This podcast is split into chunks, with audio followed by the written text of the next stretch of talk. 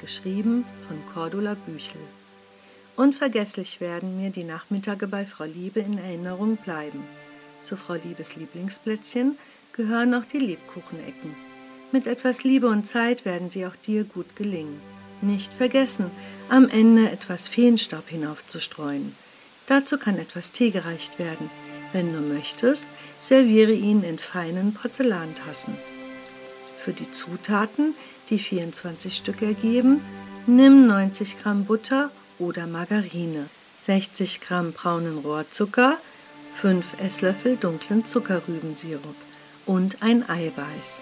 Hinzu ein Teelöffel Mandelaroma, 175 Gramm Mehl und etwas zum Bestäuben, ein Viertel Teelöffel Speisenatron, ein Viertel Teelöffel Backpulver, einen halben Teelöffel Lebkuchengewürzmischung und einen halben Teelöffel gemahlener Ingwer, eine Prise Salz und 125 Gramm gekochte Äpfel fein gehackt.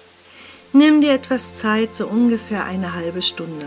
Heize den Backofen auf 180 Grad vor und lege ein Backblech mit Backpapier aus.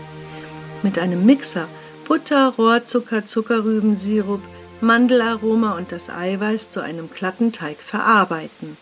Mehl, Natron, Backpulver, Lebkuchengewürzmischung, Ingwer und Salz in eine zweite Schüssel sieben. Dann zur Buttermischung geben und kräftig vermengen. Zum Schluss die Äpfel unterrühren und auf dem Backblech verteilen. Im vorgeheizten Backofen 10 Minuten goldbraun backen aus dem Ofen nehmen und in 24 Stücke schneiden.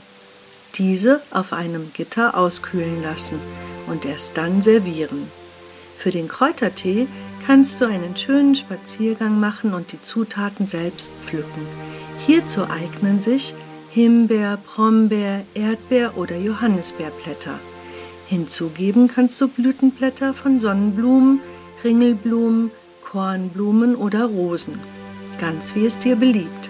An sonnigen Tagen in der Mittagshitze ist die beste Zeit zum Pflücken, wenn der Morgentau schon abgetrocknet ist. Frau Liebe hat sie immer mit der Hand gepflückt und in Obstkisten an einem luftigen, trockenen Ort getrocknet. Wenn diese beim Schütteln rascheln, sind sie fertig. Als Basis haben sich Himbeer- oder Brombeerblätter bewährt.